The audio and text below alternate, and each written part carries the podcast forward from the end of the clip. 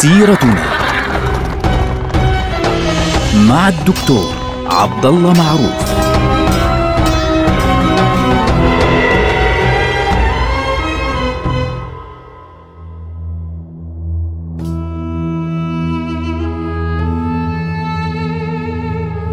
السلام عليكم ورحمة الله وبركاته. سيرتنا سيرة هذه الأمة ونحن الآن في عهد السلطان سليمان القانوني. اليوم إخواننا سنتحدث عن أوروبا، سنعود مرة أخرى إلى الصراعات الكبيرة والمعقدة جدا بين الدولة العثمانية من ناحية وبين أوروبا من ناحية أخرى. حتى نرى كيف كان السلطان سليمان القانوني يواجه القوى الأوروبية المجتمعة فعليا ويشبك هذه القوة ضد هذه يعني بيشبكهم في بعض ويقف مع هذه ضد تلك حتى إن الدولة العثمانية أصبحت عاملا لا بد من وجوده لحفظ التوازن فعليا في أوروبا توازن القوى في أوروبا. والسلطان سليمان القانوني كان له دور كبير جدا. بدي أركز اليوم على فرنسا تحديدا. طبعا في حلقات ماضية تكلمنا عن السلطان سليمان القانوني وحروبه بالفعل ضد عدد من القوى الأوروبية على رأسها المجر والنمسا اللي بسببها حاصر السلطان سليمان القانوني فيينا مرتين بالفعل. وتحدثنا عن معارك كبرى مثل معركة موهاكس على سبيل المثال وجزيرة رودوس وغيرها من الأعمال التي قام بها السلطان سليمان القانوني. لكن هنا نلاحظ أن السلطان سليمان القانوني ضمن كل هذه المعادلة كانت له طبيعة أخرى وعلاقة أخرى مع فرنسا. فرنسا في ذلك الوقت كانت يعني مختلفة تماما في طبيعة حكمها وفي طبيعة وجودها وطبيعة الملوك الذين يحكمونها عن إسبانيا وطبعا الإمبراطورية الرومانية المقدسة فعليا يحكمها ملك إسبانيا في ذلك الوقت وأيضا بلاد المجر وغيرها من هذه البلاد كانت تختلف إلى حد كبير. في ذلك الوقت كان هناك الملك فرانسوا الأول يعني يقف فعليا حليفا للسلطان سليمان القانوني في الوقت الذي كان العثمانيون يحاربون النمسا. هذا الرجل في وقت حرب السلطان سليمان القانوني مع النمسا وحصاره لفيينا كان يعني فرانسوا الأول يحاول أن يبتعد بنفسه عن المشاكل مباشرة ضد السلطان سليمان القانوني وأيضا ضد الملك شارل الخامس فعليا اللي هو الإمبراطور في ذلك الوقت. لكن أراد أن يتخلص من شارل الخامس فتحالف مرة أخرى مع السلطان سليمان القانوني بالرغم من أنه خذله في حربه ضد النمسا. أرسل إليه سفيرا في عام 1535 للميلاد ل 941 للهجرة. يعني يقول له إنني أريد أن أعقد معك معاهدة صلح باستثناء الإمبراطور شارل الخامس ونشترك معا. نحن مجموعة من ملوك وأمراء أوروبا نشترك معا في حرب كبيرة ضد آه الإمبراطور شارل الخامس. ويعني ننتهي من حكمه. وفعليا نتقاسم المناطق الطويلة الكبيرة التي يحكمها هذا الشخص. الذي يهمنا هنا إنه آه السلطان سليمان القانوني نظر في هذه الفكرة. طبعا كان السلطان في هذه المرحلة يعني قد دخل مدينة تبريز اللي هو المرة الثانية لأنه تبريز دخلها العثمانيون ثلاث مرات. ففي هذه المرحلة كان السلطان سليمان القانوني أصلا موجود في أذربيجان يعني كان قد دخل تبريز للمرة الثانية ووقع بالفعل في ذلك الوقت مع الفرنسيين معاهدة تجارية واتفاقا يمكن أن نسميه حلف إن صح التعبير. يعني بموجب هذا الصلح كان لفرنسا يعني تقدم على غيرها من الدول فيما يتعلق برعاية الشؤون الدينية في مناطق المشرق. طبعا هذا الذي كان الفرنسيون يريدونه بالفعل. طبعا هذه المهمة السياسية التي خرج فيها السفير الفرنسي تحولت إلى معاهدة تجارية. كانت المسألة يعني أكثر بكثير مما كانت فرنسا تريدها. في الحقيقة. لكن السلطان سليمان القانوني لم يكن عنده أي مشكلة في إعطاء الفرنسيين في ذلك الوقت حق الإشراف إن صح التعبير على الحجاج الدينيين القادمين من مناطق أوروبا المختلفة خاصة من فرنسا وما حولها في المناطق المقدسة لأن الدولة العثمانية في ذلك الوقت هي التي تحكم القدس. هذا الكلام معروف. وفي نفس الوقت أعطى السلطان سليمان القانوني فعليا ما يسمى بحق التمثيل القنصلي يعني تفتح قنصلية لفرنسا في الدولة العثمانية وينظر فيها القنصل الفرنسي إيه، في قضايا رعاية ملكي فرنسا بشكل عام إضافة إلى حرية العبادة بالفعل للفرنسيين في الأراضي العثمانية. طبعا هذه المعاهدة بعض المؤرخين ينظرون إليها ويقولون هذه نظام يعني فتحت نظاما جديدا في كيفية يعني إعطاء الامتيازات للأجانب من الطرفين. وبالفعل بدأ طبعا تطور لاحقا هذا النظام يعني مع ضعف الدولة العثمانية لا طبعا لا نلوم هنا السلطان سليمان القانوني لكن مع ضعف الدولة العثمانية تطور نظام الامتيازات مع تقوية أوروبا وضعف الدولة العثمانية وقوة أوروبا بالمقابل بدأ نظام الامتيازات يأخذ طابعا مختلفا في نهاية عهد الدولة العثمانية. ولكن في ذلك الوقت كانت هذه الاتفاقية أو هذه المعاهدة معاهدة سنة 1535 كانت منطلقا حقيقيا للتعاون التجاري بين فرنسا من ناحية وبين الدولة العثمانية. هذه المعاهدة أدت إلى تحالف سياسي وعسكري بين الطرفين ولكن يعني واحدة من أهم النتائج التي انبنت على ذلك أن الطرفين هاجما إيطاليا. يعني الأسطول العثماني والأسطول الفرنسي هاجم إيطاليا.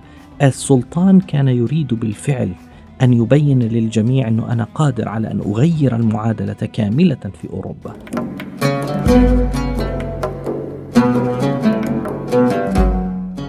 فبالتالي الأسطول العثماني شن هجمات على آه، نابولي بمق... يعني بموجب هذه الاتفاقية. وبالفعل يعني الدولة العثمانية دخلت من الناحية الخاصة بها من جهة نابولي لكن الملك فرانسوا الأول خاف من أن يقال عنه. يعني كما يذكر محمد فريد بيك يعني خاف أن يقال عنه إنه وقف مع المسلمين بين قوسين الكفار لأنه المسيحية في ذلك الوقت تنظر إلى المسلمين على أنهم يعني آه، أمة عدوة في ذلك الوقت تحت تأثير البابوية التي كانت متأثرة في ذلك الوقت ما زالت بفكرة الحملات الفرنجية القديمة. فلذلك أحجم عن القتال ولكن بالمقابل يعني آه، شن معركة أخرى في مناطق مختلفة. وبنفس الوقت يعني أرسل إلى السلطان سليمان القانوني يبين له أنني يعني آه، أنا معك أقف معك ولكن يعني عندي مشاكل خاصة مع الدولة الدولة بشكل عام. طبعا من نتائج هذه المعارك التي حدثت إنه دخلت اليونان على الخط، بربروسا يعني في ذلك الوقت دخل آه، في عام 1538 في معركة يعني عنيفة على شواطئ اليونان وتمكن من تحطيم أسطول إسبانيا والبندقية التي تحالفت مع إسبانيا في وجه فرنسا والدولة العثمانية.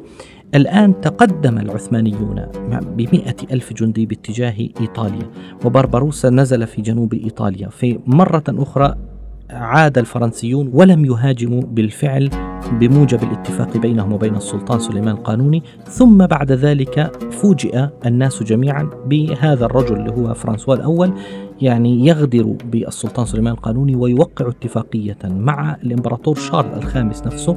هذه الاتفاقية سميت اتفاقية نيس في عام 1538 كان بموجبها أن السلطان سليمان القانوني يعني آه، شعر بأنه في عنده مشكلة كبيرة جدا بين هذا يعني بين هذا الطرف وذاك الطرف إنه هذا الرجل يعني أحيانا يقف معي ثم بعد ذلك إيه ولا هو يقف مع الطرف الآخر.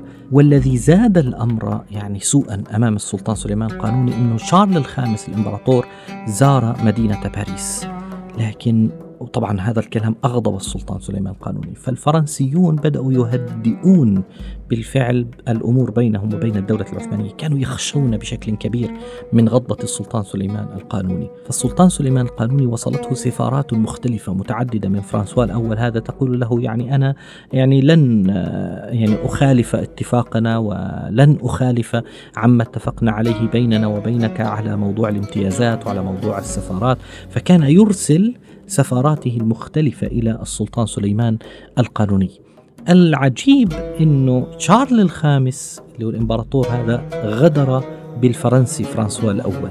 ففرانسوا الأول مباشرة أرسل إلى السلطان سليمان القانوني يقول له يعني نجدد التحالف بيننا. فسلطان سليمان قال له أنا لا مشكلة عندي في تجديد الاتفاق.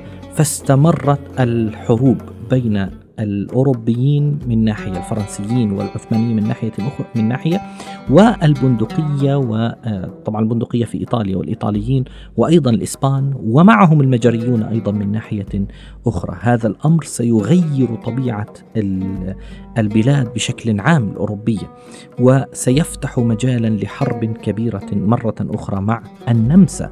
هذه الحرب استمرت منذ عام 1537 عندما عاد الحرب مرة أخرى آه، بين النمسا والدولة العثمانية في عهد السلطان سليمان القانوني. علما أن السلطان سليمان القانوني بعد أن عاد من آه، حصاره الثاني لفيينا كانت الأمور قد هدأت لكن الأمور بدأت تزداد سوءا بين الطرفين. ووصل الأمر بالفعل إلى حرب عنيفة بين الطرفين. السلطان العثماني من ناحية ومعه الفرنسيون والنمساويون من ناحية أخرى ومعهم في ذلك الوقت ملوك المجر. كانت الأمور على وشك أن تتفجر بشكل كبير جدا باعتبار أنه فرانسوا الأول مرة ثانية عاد وتفاهم مع الإمبراطور شارل الخامس ووقع معه معاهدة أخرى. وبالتالي العثمانيون لم يستطيعوا أن يهاجموا بشكل كبير جدا. طبعا هو العثمانيين في ذلك الوقت كانوا عندهم حرب أخرى حرب الصفويين في ناحية معينة لكن السلطان سليمان القانوني نظر إلى فرانسوا الأول هذا نظرة شك. أن الرجل هذا مرة يعني يراوغنا مرة بيجي بقدم مرة بيبتعد مرة أخرى وورطنا بين قوسين بحرب مع النمسا. فأرسل السلطان سليمان القانوني مع إلى النمسا يقول لهم تعالوا نعقد صلحا فيما بيننا. فحاول فرانسوا الأول بكل قوته أن يعيد الحرب مرة أخرى بين النمسا وبين الدولة العثمانية لكنه فشل.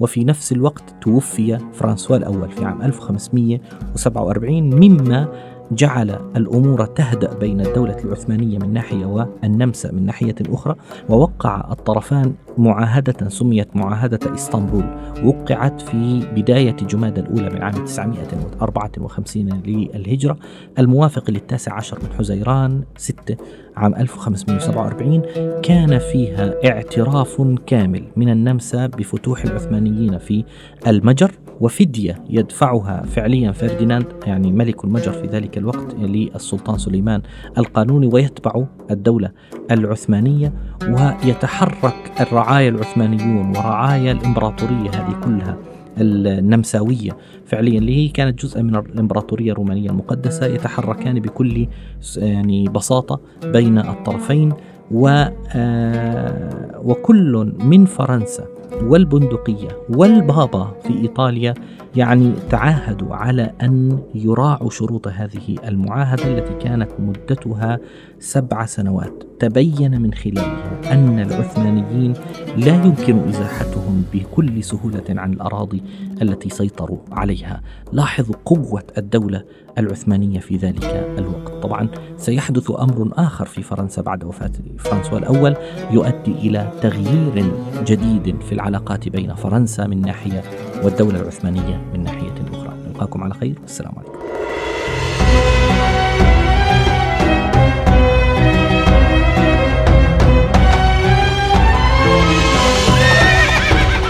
سيرتنا